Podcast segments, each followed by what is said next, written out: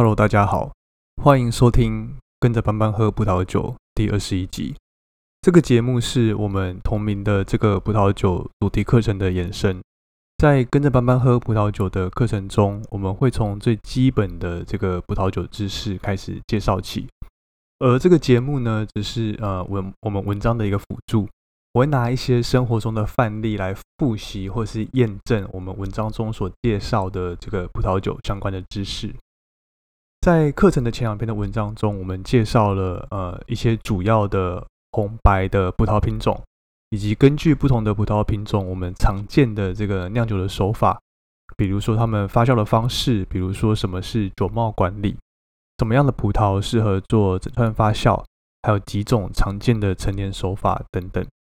而在第三篇的文章中，我们介绍了这个葡萄藤它的各个的部位。然后如何去培育出这个新的葡萄品种，以及呃葡萄农大家这个闻之色变的这个根瘤蚜虫，还有嫁接的手法。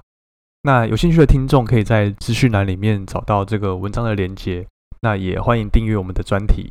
一个月只要九十九块钱，那大概就是请我喝一杯星巴克咖啡的这个价格，而且呢还只是黑黑咖啡。星巴克的拿铁至少都要一百块以上，所以呢，我们的付费专题其实是呃这个相当的便宜，然后非常的划算。那这一节节目呢，我们来介绍一下这个好事多这个鹿药酒庄的一支红葡萄酒，它是用一个叫做这个小嘻哈的葡萄品种酿造的酒。那我选的这支酒做介绍，其实主要有三个原因。第一个呢是呃我们在介绍这个红葡萄品种的时候呢，其实限于篇幅，我只有办法去介绍一些世界上最主要的几个葡萄品种。我介绍了这个呃 Cabernet Sauvignon，我介绍了这个 m e l o 呃 Shiraz，呃和呃 g r a c h 这些都是这个世界上很知名的，然后很普遍种植的这些呃葡萄品种。但是呢，像我们今天介绍的这个小嘻哈。它就不在这个主要的葡萄葡萄品种里面，这是第一个原因。那第二个原因呢，是我们在这一周的文章里面，我们介绍了这个用杂交来创造新的葡萄品种这样的一个技巧。那小嘻哈呢，它就是透过这个杂交所创造出来的。所以呢，你也可以回去看我们这个第三篇文章，那里面会介绍什么叫做杂交。那一般的这个生物学家他们怎么样去透过杂交。来创造出这个新的一个葡萄品种。那最后一个原因呢，其实是那这个礼拜一呃是我的生日。那这支酒呢是我太太的妹妹她送我的这个生日的礼物。那所以我刚好呃可以拿来做介绍。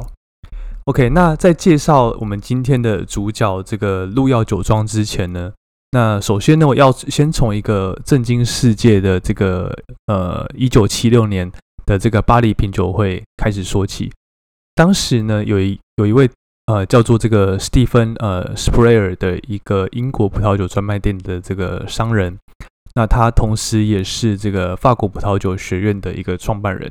他在一次这个因缘际会之下，那喝了他这个美国加州 Napa Valley 的这个葡萄酒之后呢，他觉得惊为天人，他颠覆了当时他对于这个美国加州葡萄酒的一个印象。那我们要知道。他为什么会这样的这么震惊？OK，所以我们要知道说，当时的这个时空背景呢是，呃，从一九二零年到一九三三年之间，这是这个美国的禁酒令的一个时期，全国美国全国禁止去酿造、运输还有销售任何的这个含酒精的饮料。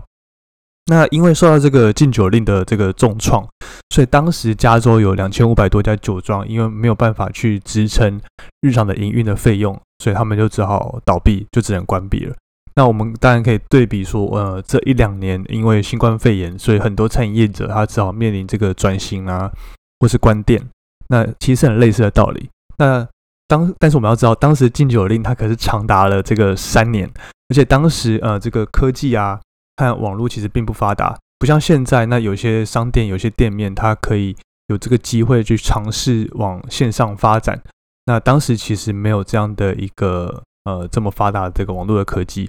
所以呢，我们可以知道禁酒令其实对当时美国加州的葡萄葡萄酒这个行业，它的影响其实是非常非常大的。那在这个禁酒令废除之后呢，这个葡萄酒的消费和酿造的量开始就一飞冲天。但是呢，这个禁酒令它基本上整个摧毁了当时呃美国饮酒的这个呃技术，然后品质，还有这个饮酒的文化。那美国加州葡萄酒厂在当时，他们就是只能只会酿那种就是很便宜的酒。那当时候这个美国的葡萄酒，它可能只卖到这个九十九毛，然后一块九九的这个价格，那就已经算是这个很贵的酒了。当时没有任何人，没有任何一个美国人，他会认为说这个美国酒它可以卖到呃一百块、两百块或者三百块钱美金以上。一直到了这个加州葡萄酒教父呃 Robert Mondavi 的出现。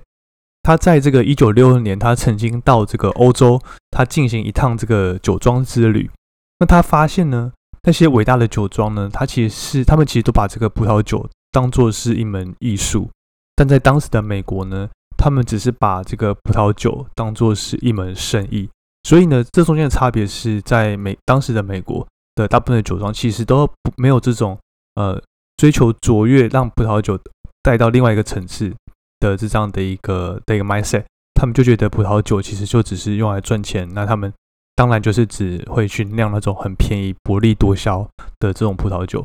所以呢，当时这个 Robert Mondavi 他回国之后呢，他就下定决心，他决定呢，他要酿出这种世界等级的这样的一个葡萄酒。那他决定要把这个加州、把美国的葡萄酒整个产业带到另外一个层次，可以和这个法国的葡萄酒去做一个相提的并相提并论。那所以呢，当时这个巴黎品酒会，这个一九七六年，它其实也不过就只是这个 Robert Mondavi 他创立自己的酒庄之后，大约十年左右的时间而已。那加州酒呢，其实在当时还没有摆脱世人对他就是这种很廉价的这种美国酒的的这样一个印象。所以呢，在一九七六年，这个刚提到的这个 Stephen 呃 Sprayer 呢。他就想出了说，呃，或许我可以透过这个盲饮的比赛，让这个法国酒和美国酒，他们可以一起，呃，同台较劲，一起比较。那这样呢，一来他可以达到这个宣传美国葡萄酒的一个目的，那另外呢，他也可以用法国酒当一个指标来评断当时这个美国美国葡萄酒在当时那个时空背景之下当下的这个水准。那当时的这个酒单呢？其实呃都是一时之选，都是非常非常好的的这个酒庄。那在法国的葡萄酒里面，他选了有一些是来自很知名的这个木桶酒庄，或是呃欧布里雍等这些酒庄所酿的这个波尔多的红葡萄酒。那白葡萄酒呢，它有来自这种像蒙哈谢这种很老字号的这种法国的酒庄。那甚至呢，而且当时参加的这个评审。都是这个发起人 Stephen Spray 他邀请来的这种在业界里面很有名望的一些酒评家，那而且他们全部都是法国人，所以当时的一个普遍的共识是，参赛的这个美国他就只是用来陪衬这个法国酒的好，但是结果没有想到，当这个呃盲饮的这个结果一公布之后呢，完全是跌破大家的这个眼镜，加州葡萄酒呢只能说是这个大获全胜。第一名的红葡萄酒不是来自这个知名的一级酒庄木桶酒庄，或是这个五大酒庄之一的这个欧布里翁堡，而是来自于这个加州的这个鹿药产区的一间呃酒庄，叫做鹿药酒窖 （Stackless Wine Cellars）。OK，那我为什么要讲这段这个巴黎品酒会的故事呢？那这是因为呢，跟我们今天要讲的这个鹿药酒庄其实很有关系。在加州，加州的这个鹿药产区，其实有两间名字很容易让人家混淆的酒庄。一间呢，就是这个赢得巴黎品酒会冠军的这个鹿药酒窖。那另外一间呢，是这个价格相对比较呃平易近人，然后在好事多就可以看到他们酒款的，叫做鹿药酒庄。一间是鹿药酒窖。另外一间是鹿药酒庄，那但英文名字也有非常非常非常细微的差异，所以有一些人呢会用这个大鹿药和小鹿药来称呼他们。那两间酒庄呢，他们都生产很品质很棒的这个葡萄酒，那也都在一九七零年代左右开始去酿酒，那也很刚好，他们第一款酒都在一九七二年份开始去贩售。那以在在在当时那个情况下，以这个产区入药产区这个名称当做是酒庄的名字，那其实也非常非常的合理。但是呢，作为消费者，我们要怎么样去分辨这两个酒庄的酒呢？虽然名称上这个 S 上面那一撇的位置其实不太一样，但是呢，比较好分辨的方式，我觉得应该还是在他们的酒标还有价格。那鹿药酒窖它的酒标是这个一只站着的这个鹿，那它的酒标颜色它也稍微偏黄一些。但是这个鹿药酒庄呢，这个小鹿药呢，它的酒标上面那只鹿呢，只是有这个比较跳跃的一个感觉，它是从侧面的去呃拍一只鹿，它跳过一个一个一个一个地方的一个样子。那它的酒标呢，它的颜色它呃则通常都是白色。那高阶酒款呢，它则是用这个黑色的酒标。然后价格上呢。大陆药这个鹿药酒窖呢，它因为有这个一九七六年巴黎品酒会冠军的这个光环加持，所以它的价格当然也就比较高一点，通常介于这个两千五百块台币到一千一万块台币之间。那鹿药酒庄呢，它则小鹿药呢，它则比较它的价格则比较亲民一点，它通常落在这个一千五百块台币到三千块台币。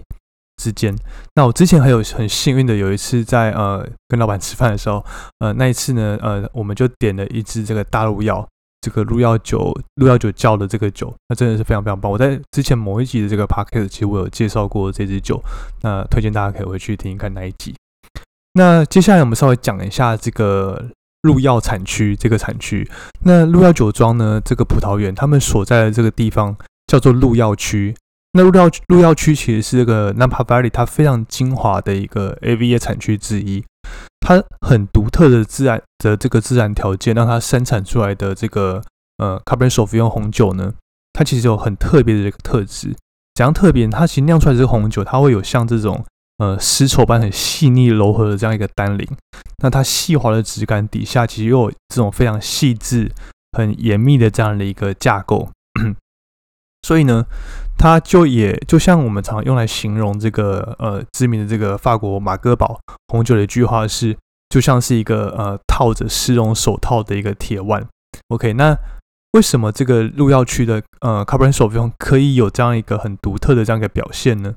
那这很有可能是来自于这个区域它很独特的气候和它土壤的一个组成。那鹿药区它最开始种这个 Cabernet Sauvignon 的时候呢？它是位在这个杨特维尔镇的东面的这个鹿药区。那当时呢，因为它这个气候相对比较冷一点，所以一般呢，它是呃被视为是不太适合种植这个葡萄的一个地区。那葡萄园它其实也非常的少见，大大部分的这个农地都是用来种植果树啊，还有一些谷物。但是呢，这一区的这个葡萄园它位在这个谷地的旁边，那坡度稍微陡一些。那它的排水很好，那因为坡度陡，所以它的日照也就比较多。那虽然呃这个午后南边来这个雾气，让它的气候比较冷一点点，但是呢，它的这个呃在这边种的这个 Cabernet Sauvignon 还是可以达到很好的一个成熟度。可能因为那个日照呃比较充足的关系，那这一区的这个 Cabernet Sauvignon 它跳脱出这种很浓重风味的这种 Napa 的这样的一个风格，这样一个甜美这种风格，稍微和呃，这种经典的典型的这种 Napa 风格不太一样，它达到另外一个比较这种均衡迷人的这样一个这样的一个这样的一个风格。OK，那可能是因为就像我刚就是有点像刚刚说的，因为这一区它相对呃稍微比呃主纳帕产区那边这一区是会稍微再冷一点点，那它的土壤也稍微比较不一样，待会会讲到。那另外呢这一区呢，因为呢这个这边的葡萄园呢，它是用这种。呃，排水比较良好，而且很贫瘠的这种火山泥冲击而成的这种土壤所酿成，所以这它的特性是它的排水其实是非常好的。OK，那鹿药酒庄呢？我们今天介绍这个鹿药酒庄呢，它八十五公顷的这个葡萄园，那根据它土壤的类型啊和它日照的程度，它主要划分成二十三个不一样的呃不同的一个区块，有些区块呢在这个山坡上，那有些区块则在这个平地上。那再根据各个区块的特性去选择它要种植的这个葡萄品种。大部分的这个葡萄园区块种植的品种，不外乎就是我们之前有介绍过的这个 Cabernet Sauvignon 或是 Merlot。那比较特别的是呢，在这个鹿药产区有种一种葡萄品种，叫做呃，对不起，鹿药酒庄有种一种比较特别的葡萄品种，叫做小西哈。那它在全世界相对比较没有那么的有名，但是呢。这个品种其实很适合种植在这个鹿药区。那鹿药酒庄呢，甚至被认为是呃全美国把这个小嘻哈酿的最好的酒庄之一。然后鹿药酒庄呢，它的葡萄园它还有一个，刚我说还有二三个区块嘛，那其中有一个区块呢，它称作是这个 n a c e d i Malice Block Five。那 n a c e d i n a c e d i Malice 呢，它中文的意思是这个呃这个永不放弃的意思。OK，所以这个葡萄园的区块呢，主要就是作为这个实验的性质。那酿酒师呢，会他会在这边试着去呃创造一些新的葡萄品种，或是做这种克隆种。那他们或是去尝试种植一些品种之后呢，拿来酿酒。那这些品种可能都是一些比较不常会在这个 Napa Valley 看到的这个品种，比如说呃塔纳，比如说卡利农，比如说呃嘻哈或是呃 Garage 等等。那再呢，我们也稍微聊一下这个呃鹿药酒庄的呃他们的这个酿酒师，他叫做他是一个法国人，他叫做呃 Christopher Pobert。OK，那 Christopher Pobert 他是来自于这个波尔多，那他出生于这个法国波尔多南部一个盛产这个甜白酒的产区，叫做索甸。OK，索甸这个产区也是很棒。那我们之后再讲到法国的时候，我们稍微介绍一下这个产区所产的这个甜白酒。那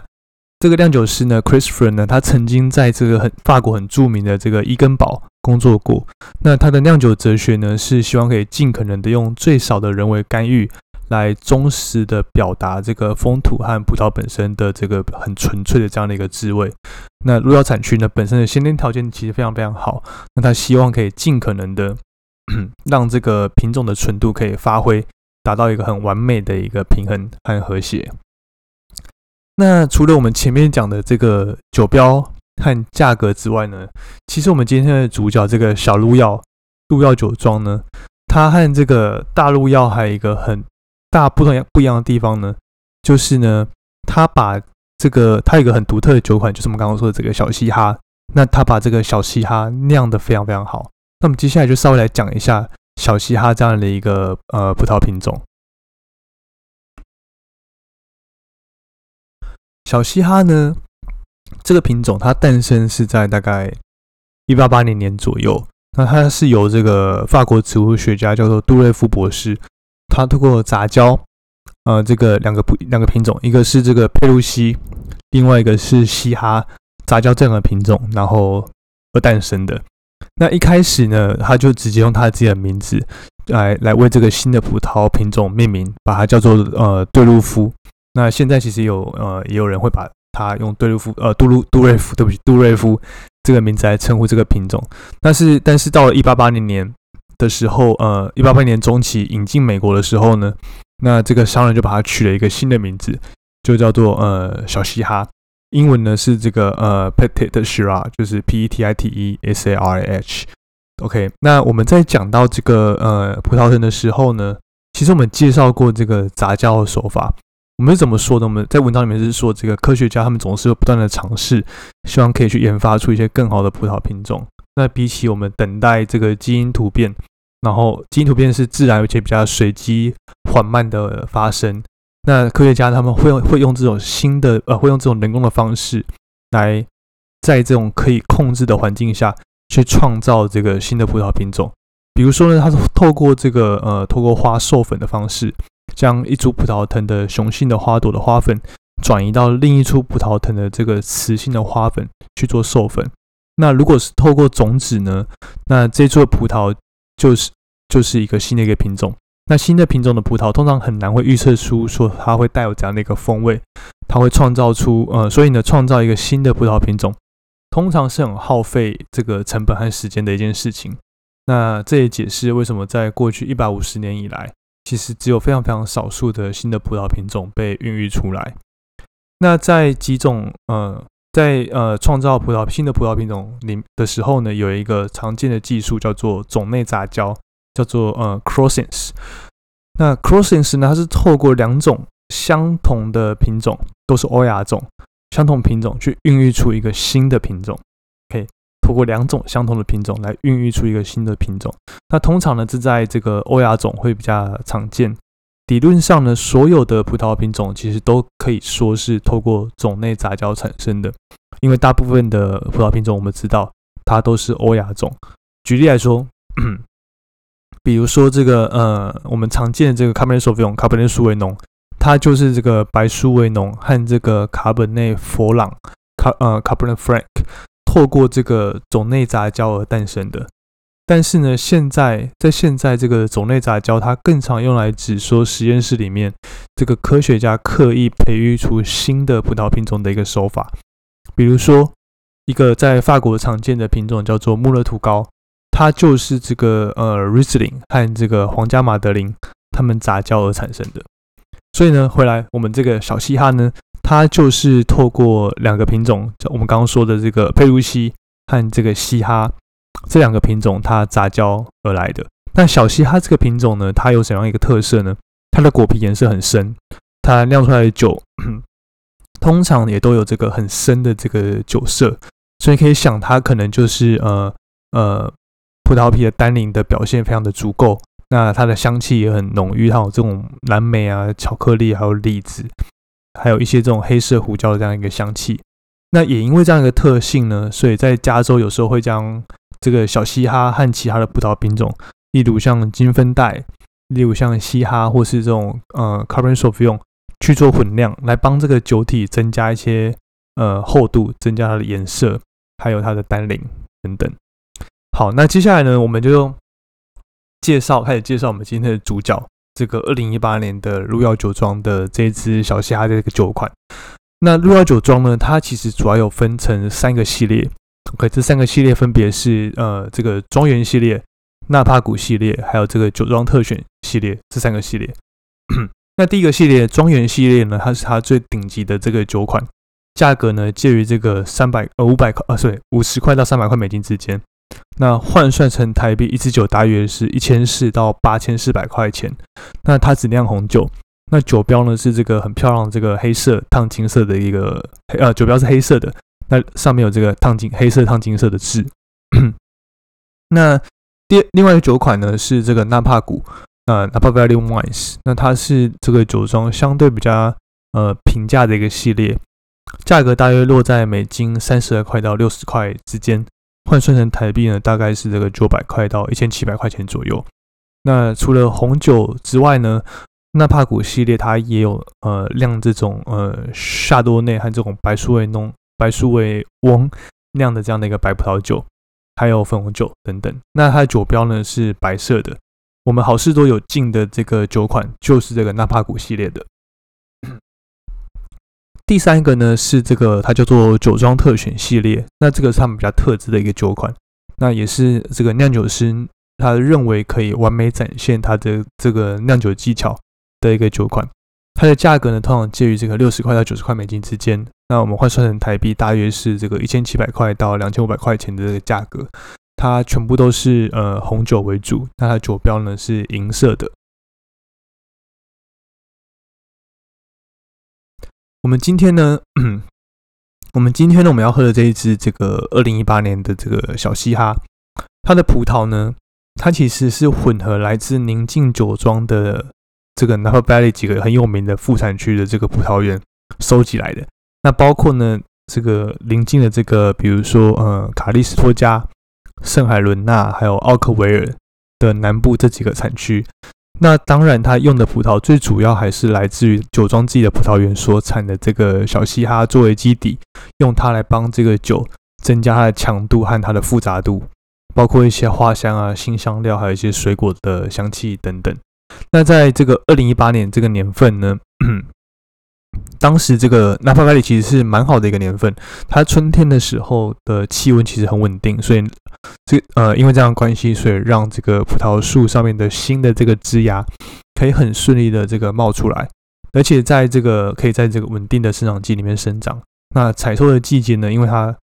气温变得比较凉爽一点，所以也让酒庄可以慢慢的去做采收。那当时当年酿出来这个酒的品质其实很好，酒精浓度稍微低一点。但是它香气呢，和颜色都很集中，酸度呢，其实也都在很棒的一个水准。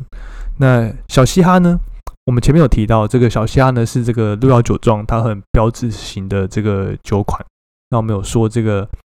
小鹿窑鹿窑酒庄呢，其实也被公认为是这个美国呃的酒庄里面把小西哈这个品种酿的最好的一个酒庄。所以这瓶酒呢，它也酿出它自己的经典，是呃表现的非常好。它有这种很丰富的这种黑色水果啊和蓝莓这样的一个香气，它还带有一些花香、一些胡椒、新香料的一些气息。那 很知名的这个品酒杂志这个 Wine Enthusiast 给它九十一分的高分，而且认为呢这是呃一支风格很平衡又很优雅，然后带有一些呃野味啊、黑色李子、皮革。风干的这种药草和可可的香气的一个酒款。那我们在 Vino 上面可以看到说它有四点二分的高分。那好事多的定价是呃一千三百四十九块钱。那但是在今年六月底七月初的时候，黑钻卡黑钻卡的会员可以折价两百五十块，所以可以用呃一千零九十九块钱就入手这支酒，等于是打八折左右。那其实算是非常划算的。好，那。今天呢，这就是我们今天的节目。我们主要是要介绍这个呃小鹿药酒庄的这个小虾这支酒。但是呢，呃，因为鹿药酒庄它其实最有名的其实就是鹿药区里面有另外一个酒庄，这个鹿药酒窖。那他在这个一九七六年这个巴黎品酒会获得冠军这件事情，所以我们这一集呢，我们就从这个一九七六年的巴九巴黎品酒会开始说起。那再帮大家复习一下，讲到巴黎品酒会呢，我们要讲说，呃，当时的这个整个环境下，呃，整个呃时空背景之下，对于美国酒的印象是相对比较廉价的。那为什么是这样子？主要是因为禁酒令的关系。OK，那所以呢，在巴黎品一九七六年巴黎品酒会，让这个鹿药酒鹿药酒窖这个酒庄呢，让它一炮而红，那也让鹿药产区呢，就是让开嗯让全世界开始注意到这个我们 Napa Valley 的这样的一个酒。那但是我们今天介绍鹿药酒庄呢，它其实是呃在这个产区里面的另外一个和当时的冠军鹿药酒窖同名的一个酒庄。OK，大家把它叫做小鹿药。所以呢我们就回来看说介绍呃这个鹿药产区的这个当这边的一个风土环境，它的土壤、它的气候等等是怎么来环境造就了说这个地区产出来的葡萄酒可以这么样的一个特别。那小鹿药呢？它当然它有酿这个 Cabernet Sauvignon，但真正让它就是呃和大陆药做去区隔化的呢，其实它把这个小嘻哈处理的非常非常好。所以我们就回来介绍一下这个小嘻哈这个葡萄品种，它是怎么诞生的？怎么样透过这个生物学家在实验室里面，透过这个杂交的手法创出创创造出这样的一个新的一个品种？那鹿药小鹿药鹿药酒庄呢？它是怎么样可以把这个小虾这个品种处理得很好？那它酿出来的酒是怎么样的一个风格？好，那这就是我们今天的第二十一集，希望大家会喜欢。我们下集见，拜拜。